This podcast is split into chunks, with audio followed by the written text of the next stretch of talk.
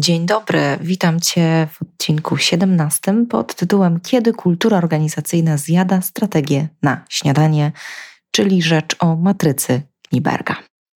To już druga część wyzwania na zmianę, w którym omawiamy cztery fundamenty wzrostu i rozwoju firmy, które łączą się oczywiście z gotowością firmy do tworzenia innowacji i wdrażania zmian. I mam nadzieję, że po pierwszej części tego wyzwania jest to już dla Ciebie oczywiste.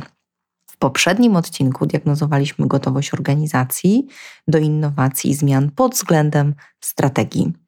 A w dzisiejszym odcinku zdiagnozujemy kulturę organizacyjną, a przed nami jeszcze dwa kolejne fundamenty, ale skupmy się na razie na kulturze, bo bez niej nie ruszymy dalej zarówno jeśli chodzi o wyzwanie, jak i realizację Waszych strategii. Serio, to jest bardzo, bardzo ważny punkt e, wyzwania i bardzo ważny element, jeśli chodzi o wzrost i rozwój firmy.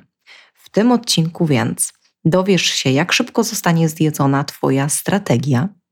Przejdziemy przez konkretne symptomy, kiedy kultura zjada strategię na śniadanie dostaniesz ode mnie matrycę do diagnozy gotowości kultury organizacyjnej. Oczywiście gotowości do wdrażania innowacji i zmian w Twojej organizacji. I jeśli rzetelnie wykonasz zadanie, unikniesz sporej straty czasu i budżetu na realizację strategii, która nie ma szans się zadziać, bo nie trafia na podatny grunt, jakim jest kultura organizacyjna. Cześć, nazywam się Joanna Rosiek i witam Cię w podcaście Na Zmianę Jestem pionierką podejścia Agile w biznesie i HR w Polsce i certyfikowaną change managerką. Na co dzień jestem fanderką marki Rosiek Solutions.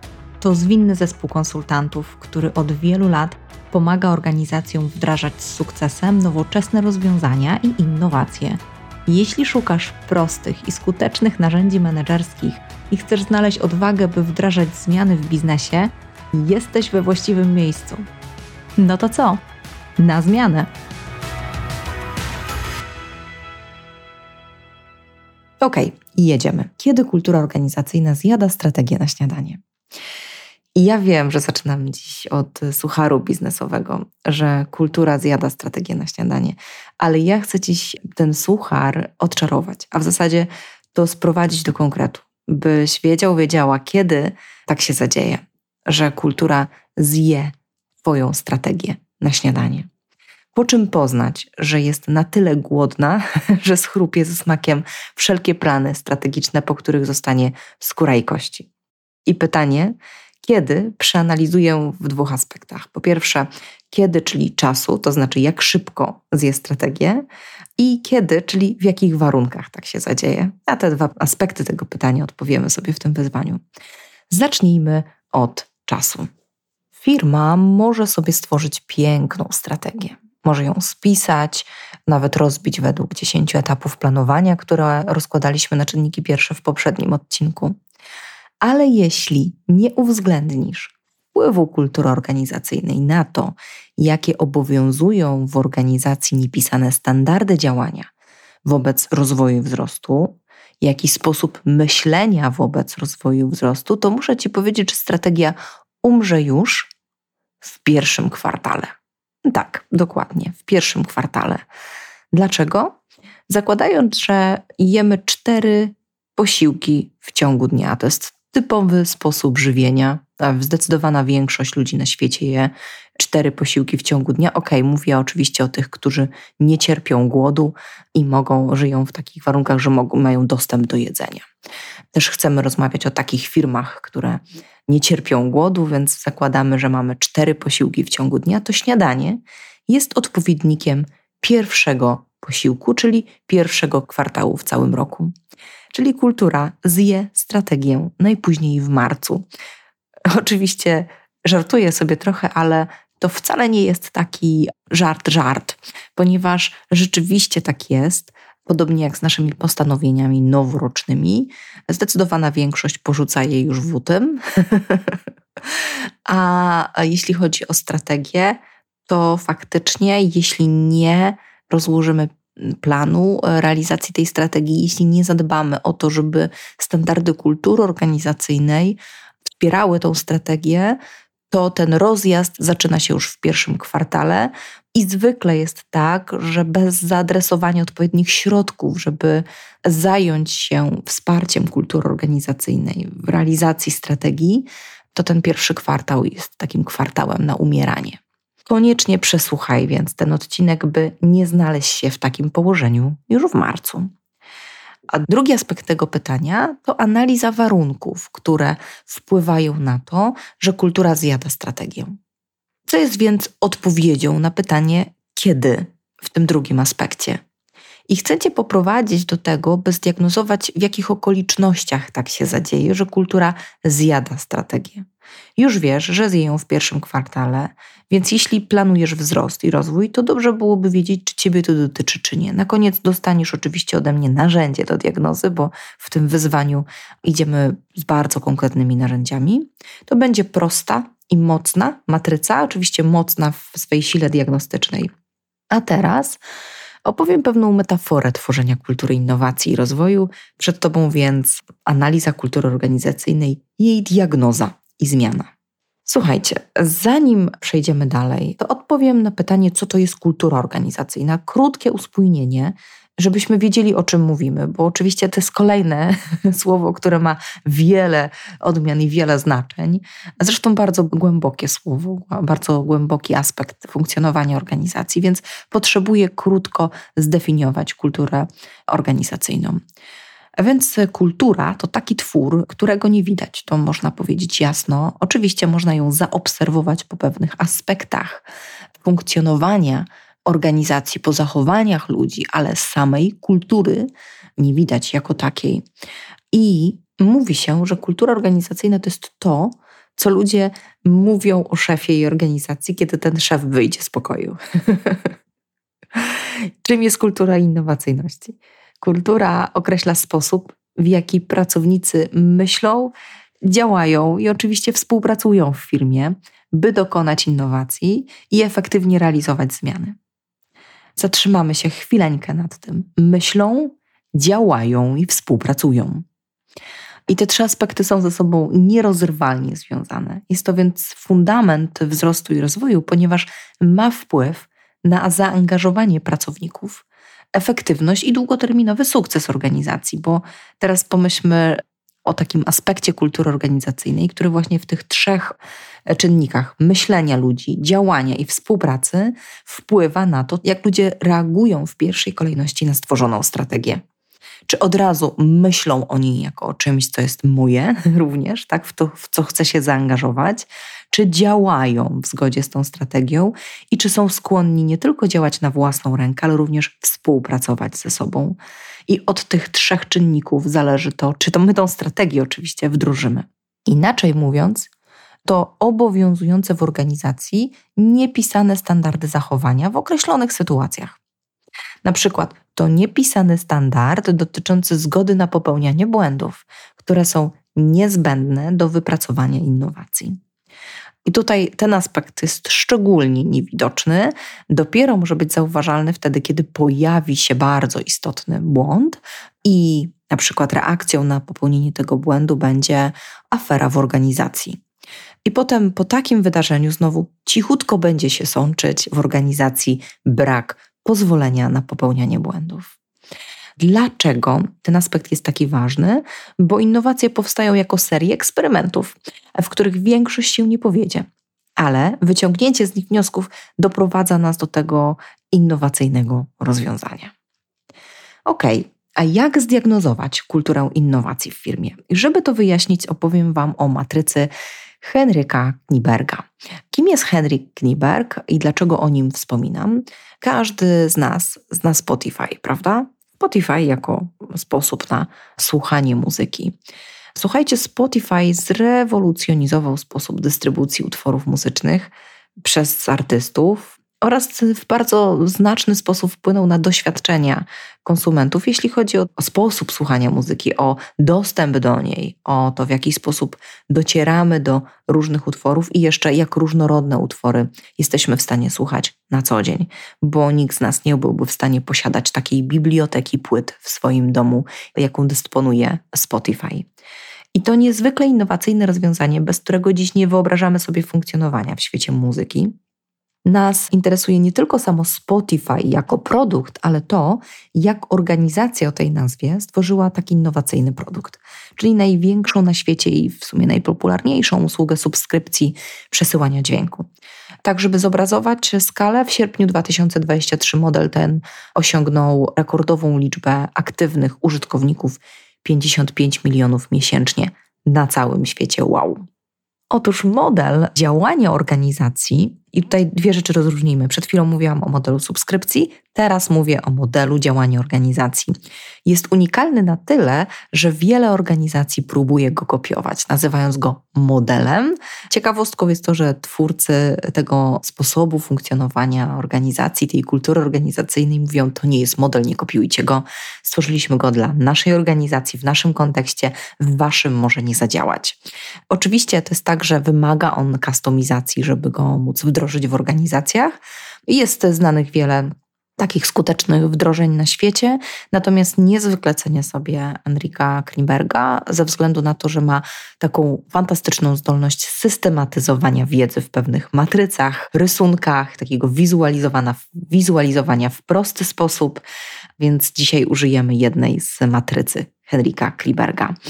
Ten model pomógł firmie Spotify oraz oczywiście innym organizacjom zwiększyć poziom innowacyjności i produktywności poprzez skoncentrowanie się, uwaga, na autonomii, na odpowiedzialności, na komunikacji i jakości innowacyjnych rozwiązań. I chcę Wam dziś zaproponować matrycę Henryka, którą zaadaptowałam do tego, by pomóc Ci w diagnozie Twojej kultury organizacyjnej. Byś mógł, byś mogła odpowiedzieć sobie na pytanie, czy moja firma ma kulturę innowacji, czy nie oraz zbadać oczywiście, jakie czynniki wskazują na to, czy strategia wzrostu i rozwoju pada na podatny grunt. Sprawdzimy więc, czy strategia ma szansę zakiełkować w postaci innowacyjnych rozwiązań, czy też pada na suchą glebę, czy zbyt mokrą glebę, na której nic nowego nie wyrośnie. Otóż Henry Kniberg mówi, że do tego, by cała organizacja, czyli kilka w zależności od skali oczywiście organizacji, do kilkudziesięciu, czasem kilkuset zespołów, zmierzało w jednym innowacyjnym kierunku, to do tego niezbędne są dwa filary kultury organizacyjnej. Po pierwsze, autonomia, z angielskiego autonomy, i uzgodnienie, czyli z angielskiego alignment. I możemy spojrzeć na te dwa wymiary jak na dwie skrajności na skali, czyli mamy tak zwaną skalę kompromisu. Albo to, albo to. Tak? Albo jesteśmy po lewej stronie skali, albo jesteśmy po prawej stronie skali, albo jesteśmy na zgniłym środku. Tak? Czyli ani to, ani to. Albo dajemy autonomię, albo dajemy autonomię, albo coś uzgadniamy. Kiedy jesteśmy w skrajności, którą jest autonomia, to zespół decyduje o tym, co robi samodzielnie, w pełni. A kiedy mamy skrajność uzgodnienie, to menedżer decyduje, co robi zespół. To tak dla uproszczenia oczywiście. Otóż jest to nieprawdziwa dychotomia. Musimy spojrzeć na te dwa wymiary jako na uzupełniające się i stworzyć z nich raczej matrycę niż e, skalę zero-jedynkową, niż skalę zero-jedynkową. I żeby zwizualizować sobie tą matrycę, to wyobraźmy sobie, że rysujemy dwie osie, jak w szkole kiedyś, tak? Oś oś pionowa to uzgodnienie, a druga oś pozioma to autonomia. I jeśli jesteś teraz słuchając mnie w takim miejscu, że możesz to sobie narysować, to zachęcam Cię do tego, bo to nam bardzo fajnie zwizualizuje cały, cały koncept. Jeśli nie, mam zamiar opowiedzieć to tak obrazowo, że będzie to jasne. Ok, jeśli mamy narysowane dwie osie, pionową i poziomą, to teraz dzielimy ten wykres na cztery ćwiartki, rysując linię pionową po środku wykresu oraz linię poziomą na środku wykresu, co daje nam cztery równe ćwiarteczki. I jeśli rysujemy taką matrycę, to wiecie, co nam wyjdzie, prawda? Jak to w świecie konsultantów, oczywiście, że jedna dobra ćwiartka i trzy złe. w dużym uproszczeniu oczywiście. Mamy więc cztery wymiary kultury organizacyjnej, z czego jeden, szczególnie ten jeden wymiar, jest nastawiony na innowacje. Oczywiście nie możemy powiedzieć, że jest to jedyna dobra kultura organizacyjna dla każdej organizacji na każdym etapie jej rozwoju, ale dla firm nastawionych na innowacje jest to wysoce pożądana kultura, która zapewnia najlepszą skuteczność. I jaka to jest kultura? Potrzymam cię trochę w niepewności i najpierw zaczniemy od tych niepożądanych, żeby w momencie, kiedy zdefiniujemy już sobie tą pożądaną, wiedzieć, ok, tu wcześniej czego unikamy. I omówimy sobie te ćwiartki za pomocą pewnego story. Wyobraźmy sobie, że zespół ma zlecone zadanie, które polega na znalezieniu sposobu na przekroczenie rzeki.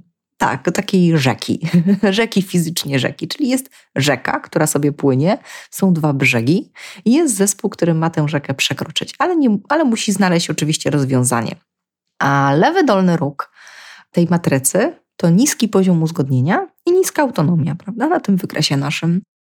To połączenie daje kulturę mikromanagementu. Pomyślmy sobie, zobaczcie, ludzie nie mają autonomii i nie mają uzgodnionego kierunku.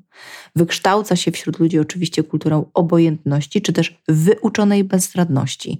Ani nie mogę decydować o sobie, w jaki sposób działamy jako zespół, ani nie decyduję o kierunku to wszystko jest z zewnątrz e, narzucone.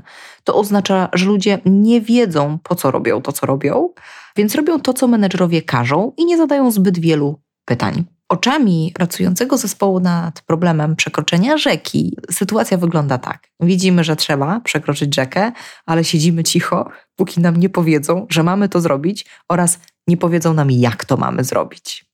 Okej, okay, mamy ćwiarkę z lewego dolnego rogu. No dobrze, czyli lewy górny róg, czyli idziemy do góry i jest tutaj wysoki stopień uzgodnienia, ale niski poziom autonomii. Menedżerowie są całkiem dobrzy w określaniu dużego obrazka i wizji zmiany i celu, jaki chcemy osiągnąć, ale jednocześnie mówią ludziom, co mają robić, czyli mają nakazowo rozdzielczy styl zarządzania. Nie zostawiają autonomii. Jest to kultura, jak się już pewnie domyślasz, autorytarna i wykształca ona wśród ludzi takie nastawienie konformistyczne. Potakiwanie, prawda? Zgadzanie się, lepiej się zgodzić niż się wychylić, lepiej robić to, co menedżerowie każą. No właśnie, bo, bo i tak liderzy nie zaakceptują niczego poza ich własnym pomysłem. W naszej historii z rzeką postawa menedżerów wygląda tak. Potrzebujemy przekroczyć rzekę, więc zbudujcie most. Hmm? Styl autorytarny sprawdzał się przez lata oczywiście. Na rynku polskim było mało innowacji. Liderzy edukowali się za granicą, szczególnie lata takie 90. świeżo po, po zmianach gospodarczych w naszym kraju, politycznych zresztą też. I teraz takim głównym krokiem po okresie, kiedy ta gospodarka u nas niestety nie wyglądała dobrze, mocno to spłycając, to naturalnym krokiem było wyedukować się w tych krajach, gdzie ten rozwój gospodarczy był na dużo wyższym poziomie. W związku z tym liderzy wyedukowani wiedzący wracali do swoich organizacji w Polsce i wdrażali pewne strategie, rozwiązania w takim stylu nakazowo-rozdzielczym, autorytarnym. To się sprawdzało na tamte lata. Przynieść wiedzę, tak? pokazać organizacji dokładnie, jak ma działać. Lider więc wskazuje ludziom konkretny sposób na wdrożenie strategii innowacyjności, ponieważ właśnie jest jedyną osobą, która wie, jak to zrobić i prowadzi trochę mniej kompetentny zespół. Mamy jeszcze jedną, w cudzysłowie, złą ćwiartkę, sprawy dolny róg, czyli niskie uzgodnienie i wysoką autonomię. Mamy więc na przykład takich kilka wewnętrznych zespołów, z których każdy pracuje po swojemu i nie ma pewności, że dążymy w jednym kierunku, ponieważ jest bardzo wysoka autonomia, zdelegowanie tej odpowiedzialności, ale niski stopień uzgodnienia, czyli ludzie nie bardzo wiedzą, w jakim kierunku zmierzają, i to jest kultura przedsiębiorcza, oczywiście w rozumieniu wysokiej gotowości do ponoszenia ryzyka. Przedsiębiorczość ma oczywiście też bardzo taki pozytywny wymiar. Tutaj mówimy o tym, że mamy de facto kilka, kilkadziesiąt startupów wewnątrz firmy, które generują wśród ludzi poczucie chaosu. Jak to wygląda w metaforze rzeki? Menedżerowie mówią mniej więcej tak. Mamy nadzieję, że ktoś pracuje nad problemem przekroczenia rzeki i wkrótce znajdą rozwiązanie. No i wreszcie, słuchajcie, ta jedna dobra ćwiartka, prawy górny róg, czyli wysoka autonomia i wysokie uzgodnienie, czyli menedżerowie nakreślają kierunek strategiczny, natomiast nie mówią, jak ludzie mają to osiągnąć i delegują ludziom odpowiedzialność, by wypracowali najlepsze możliwe rozwiązanie. Jest to kultura innowacji, która wyzwala wśród ludzi kulturę współpracy. Duża autonomia połączona z odpowiednim uzgodnieniem daje co? Daje szybsze decyzje, które ludzie i całe zespoły są w stanie podejmować zamiast czekać na decyzje z góry. Mogą działać szybciej, a wytwarzać lepsze rozwiązania, ponieważ są bliżej wyzwań i potrzeb e, klienta. Zresztą w takich zespołach autonomicznych bardzo często współpracuje z tym zespołem klient, bardzo szybko testuje się też rozwiązania z klientem, bezpośrednio z klientem. Taki styl działania jest oczywiście motywujący i daje więcej fanu tworzenia dla zespołu, ponieważ nikt nam nie narzuca gotowych rozwiązań, możemy je sami wykreować. Dużo bardziej wierzymy w te rozwiązania. No i oczywiście re rezultatem są lepsze rozwiązania. Oczywiście wymaga też taki styl działania jasności co do kierunku strategicznego organizacji, pełnej jasności, ciągłego uzgadniania tego kierunku, bo oczywiście w trakcie roku wiele się zmienia oraz przejścia przez wszystkie etapy strategicznego planowania, o których mówiłam w poprzednim odcinku, zachęcam do niego. I taki wysoki stopień uzgodnienia oczywiście eliminuje konieczność kontrolowania ludzi. Tak? Ludzie wiedzą, dokąd zmierzamy, jakie parametry mamy osiągnąć, generalnie pracują nad tym, jak to osiągnąć. Jak wyglądałby nasz case z rzeką? Potrzebujemy przekroczyć rzekę? Znajdźcie rozwiązanie, jak to zrobić. Tyle. Oczywiście taki zespół musi dysponować dobrymi metodykami zarządzania projektami innowacyjnymi, bo to nie jest tak, że dobra, powiemy im, teraz dzisiaj przychodzisz do firmy i mówisz, dobra, słuchajcie, jest taki problem, znajdźcie rozwiązanie. Nie zadzieje się to w kulturze organizacyjnej z pozostałych ćwiartek, a nawet jeśli mamy taką kulturę organizacyjną, to musimy zwrócić uwagę na to, czy potrafimy zarządzać projektami innowacyjnymi, czy mamy też odpowiednie kompetencje w zespole. Sama kultura nie wystarczy. No dobra, przebrnęliśmy przez naszą matrycę, a teraz zadanie dla Ciebie. Narysuj sobie ten wykres i zaznacz, gdzie jest Twoja organizacja, słuchając i zaznaczając wszystkie symptomy, które Ciebie dotyczą. I za chwilkę Ci te symptomy wymienię. No to co? Jedziemy? Zamieniasz się w słuch. Jeśli masz przy sobie długopis, to możesz sobie stawiać kreseczki. Jeśli nie, to może pomóc liczenie na palcach. Ćwiartka pierwsza. Ludzie nie podejmują żadnej inicjatywy zmiany i wykazują duży opór wobec zmian. Management ciągle chce oddać więcej odpowiedzialności, ale ludzie jej nie biorą. Kolejny aspekt, gdy ludziom daje się szansę na zmianę, której chcą, to jednak znajdą setki powodów, dlaczego teraz są zbyt zajęci. I czwarty, jest dużo błędów i problemów, ale nikt się nimi nie przejmuje. Każdą ćwiarteczkę będziemy sobie właśnie analizować na podstawie czterech symptomów. Jeśli zaznaczyłaś, zaznaczyłaś większość, witamy Cię w kulturze bezradności micromanagementu. Ćwiartka druga. A zmiany są inicjowane przez menadżerów wraz z wysoką kontrolą ich wdrożenia. Inaczej nic się nie zadzieje. Jeśli chodzi o management, to nie oddaje on odpowiedzialności i ciągle kontroluje, jednocześnie narzekając, że ma w firmie przedszkole. A ludzie unikają odpowiedzialności zwykle, potakują na każde zdanie liderów i konsultują każdą pierdołę ze strachu przed konsekwencjami. I ostatni aspekt: błędy są surowo rozliczane, brak pozwolenia na popełnianie błędów, wręcz sami pracownicy oczekują od siebie perfekcji. Jeśli zaznaczyłeś, zaznaczyłaś większość, to witam Cię w kulturze autorytarnej. Ok, ćwiartka trzecia. Lecimy. Zmiany dzieją się bardzo szybko i generalnie jest jeden wielki chaos. Management oddaje odpowiedzialność bardzo łatwo, bez uzgodnienia kierunku, ufając, że ludzie zajmą się tematem, sam generuje ciągłe zmiany.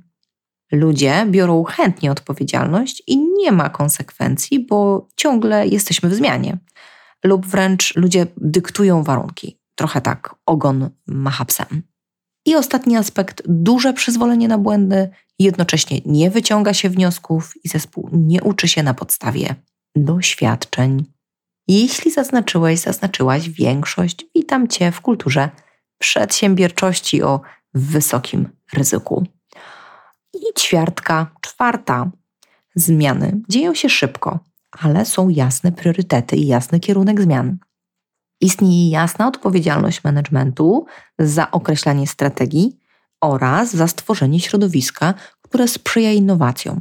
Menedżerowie delegują odpowiedzialność zespołowi co do wypracowania rozwiązań. To taki długi, drugi aspekt, ale ważny. Trzeci, zespół posiada jasne cele i mierniki, jest w stanie sprawnie decydować o wyborze rozwiązania i szybko konsultować niezbędne decyzje z managementem. I czwarty, duże przyzwolenie na błędy, podobnie jak wcześniej, ale jest rozwinięta kultura uczenia się z porażek. Zarządza się ryzykiem poprzez monitoring mierników i gdy zespół się gubi, uzyskuje doradztwo i wsparcie. Jeśli tutaj masz zaznaczoną większość, to gratuluję. Witam Cię w kulturze innowacyjności. Oczywiście warto sprawdzić, czy nie tylko Ty tak widzisz tą organizację, że też inni w Twojej organizacji, szczególnie te zaufane osoby, również tutaj odznaczą najwięcej aspektów. Ok, to wracamy do naszego pytania z tego odcinka. Kiedy kultura zjada strategię innowacyjności na śniadanie? Ok, to wtedy, gdy jesteśmy w ćwiartce mikromanagementu lub kulturze przedsiębiorczości, czyli ryzykownej, lub w kulturze autorytarnej, która nie jest dostosowana oczywiście do poziomu rozwoju organizacji, czyli w każdej ćwiartce poza czwartą. Jakie znaczenie ma kultura organizacyjna, jeśli chodzi o budowanie i realizację strategii? Ma więc, słuchajcie, mam nadzieję, że dzisiaj widzisz to na koniec odcinka, znaczenie fundamentalne, ponieważ jest takim gruntem, na którym mają szansę powstawać innowacje. Innowacyjne organizacje rozumieją więc, że ich strategicznym zadaniem jest tworzenie kultury innowacyjności. Jej się nie ma. Nad nią się pracuje i do niej się dochodzi w procesie transformacji za pomocą serii eksperymentów, prób i błędów, słuchając ludzi, wspierając ich poprzez eliminowanie przeszkód. W takich organizacjach kultura organizacyjna jest pod lupą ciągle. To znaczy, ciągle się zastanawiamy i ciągle analizujemy te mniej widoczne i bardziej widoczne aspekty kultury organizacyjnej w taki sposób, żeby wychwytywać te drobne symptomy, takie często mikrosygnały, które mówią o tym, że hmm, być może zmierzamy już w kierunku micromanagementu albo mamy kulturę innowacyjności, a zatrudniliśmy jednego z menedżerów, nowego menedżera, który wchodzi nam z nawykami micromanagementu tak? Czy my odpowiednio szybko wypatrzymy te symptomy i odpowiednio szybko zareagujemy, żeby ktoś o wysokim znaczeniu dla organizacji, w roli, która ma duży wpływ na organizację, nie zaczął kierować tej organizacji na inny tor zupełnie nieświadomie. A słuchajcie, co jeszcze? Dlaczego to jest takie kluczowe, ta kultura organizacyjna? Ponieważ pod wpływem kultury organizacyjnej kształtują się pewne zachowania ludzi i zespołów oraz też całej organizacji. I kultura organizacyjna, a zachowania organizacyjne to dwa naczynia powiązane. Kultura organizacyjna, a zarządzanie to kolejny aspekt. Czyli jeśli mamy zachowania, to co na nie wpływa w organizacji? Sposób zarządzania, prawda? Więc ten kolejny aspekt omówimy sobie w następnej części wyzwania. Dlaczego?